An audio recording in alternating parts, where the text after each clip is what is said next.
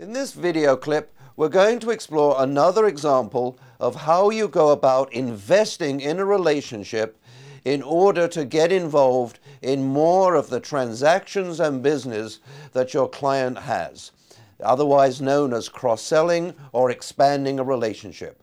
We will explore the tactics that work with a particular emphasis on the word how do you invest in the relationship. I'm sitting in one of the accounting firms in the Netherlands, so I do a lot of international work, and we're doing one of those boring, you know, firm strategic plans, complete waste of time. You know, you get together, you discuss you know, goals and strategies, you know, and then nothing gets done, so you come back three months later and replan. You know. And I'm, you know, we break for lunch, and I'm sitting next to this guy, Vim, and we're both, you know, bored out of our tiny little skulls.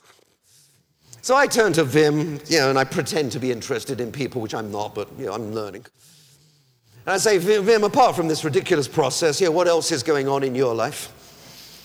And Vim says, David, it's even worse than you think it is, because in addition to being involved in the Dutch strategic plan, you know, we're part of the global accounting firm, I'm on our worldwide you know, committee to develop the worldwide tax strategy.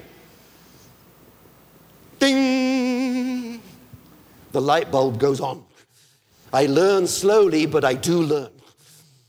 So I say to Vim, with as much politeness as I can muster, because you've always got to be polite, but as you may know, the Dutch are particularly polite people. You say, Vim, I really don't want to be the ugly American or the ugly Brit, whatever I am nowadays. I don't want to push myself forward where I'm not wanted. I just want you to know of my willingness which is if you want to share with me a draft of where you are on the larger project, you know, this is back to your question, right? Which I'm not hired on, but if you just want my input, on or off the record, Vim, I can do it as between you and I, or officially, you know, I'm just offering for free, no obligation. I will happily donate a day for you, and I'm not exaggerating, that's what I offer people, existing clients. I'll give you a day, right? No obligation, no charge, just to give you my reactions. And we go back a ways, Vim and I. So Vim, who also doesn't like people, but he's an auditor, right? So he can fake it as well. And Vim says, David, I know what you're doing. You're just trying to get more of our business. And I say, Of course I am, Vim. I'm not trying to be stupid here. All I'm trying to say is I'm willing to earn and deserve it which is if this is the right way for me to do a favor for you to earn and deserve it, please accept. If this is inappropriate, all you got to do is say no. Of course, I want your business. You know, I would like to do it by proving to you that I can be helpful beyond what I'm doing now. And I'm willing to offer for free a demonstration of that. I'm offering you one day, Vim. I am not offering to give away the store. I'm offering you one day. If you want the day, please accept. If you don't want it, we could be friends.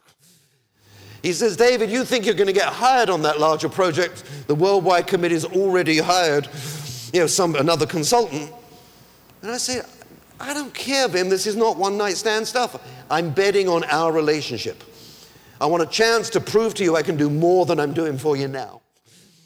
Right? I have no expectations that this is going to be short term benefit to me. Again, repeat the phrase, Vim, sorry to bore you.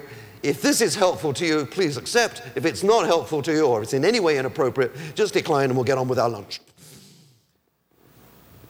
Now, again, you must decide.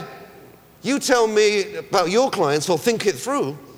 But what percentage of your existing clients would give you that internal document that says, well, we haven't actually you know, decided to use anybody, but we'd love your comments on it if you're going to give us a day? How many existing clients do you think will give you that document? Again, I'm not, not saying what the percentage is, I hope you're with me. The offer must be sensible to make every week of the year. Because you know, as long as you get the language right, as long as you're doing it politely and in places where you're really trying to help, you've lost nothing by making the offer. I hope that's the point. I'm not trying to argue that these tactics work 100% of the time. I'm saying there's a 20 tactics like that, there's a thousand tactics like that, but they all come under one heading, which is Earn your business by demonstrating, not asserting. In this case, Vim says, Oh, okay, David, I guess we would like your input. Here's our bloody worldwide tax plan. Now, how good at selling do I have to be?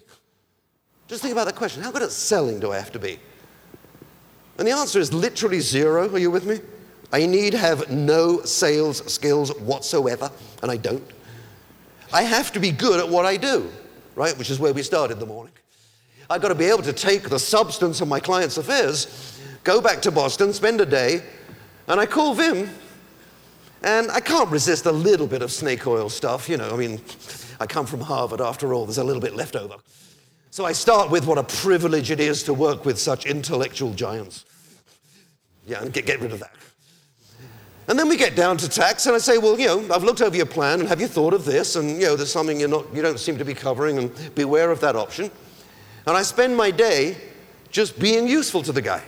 Now, notice this is not a message go out and be useful to everybody. I hope you're hearing the message. Remember where we've been in our discussion. This is pick carefully the people you're actually interested in. Pick carefully the people who actually do have follow on work. I'm not so idealistic that I should say you should market to people who don't have additional transactions.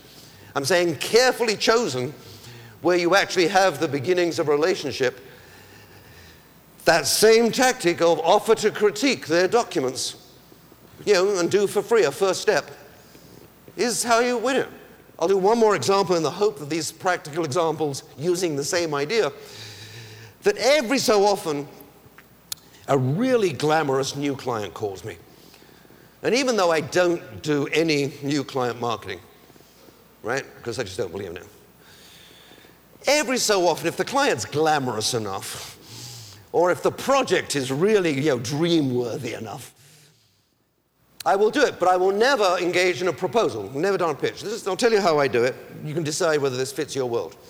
If somebody says, yeah, we're looking for help on a strategic plan or a new compensation system or you know, whatever it is that's in my field, will you write a proposal? The answer is no, I don't write proposals. But I'm very willing to work to deserve your business, so here's my offer. Free of charge, I'll even pay my own travel expenses even though we've never met, I'll donate a day, which is I will fly to your city, wherever you are in the world, and let's you put together whatever group of people you want to put together, and we will spend the day digging into your issues. And you will decide whether you want me to do any homework before that meeting. Completely your call. If you want me to do it cold, I'll do it cold.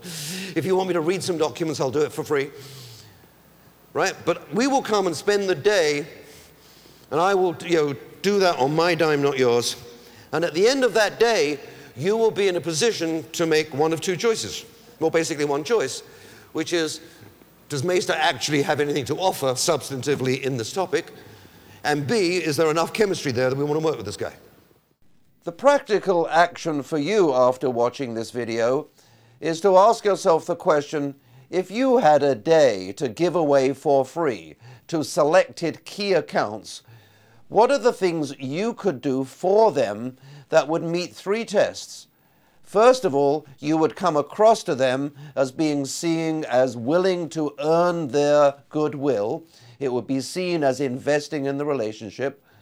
Secondly, it would be seen as a way for you to demonstrate what you have to offer. It gives you a chance to strut your stuff.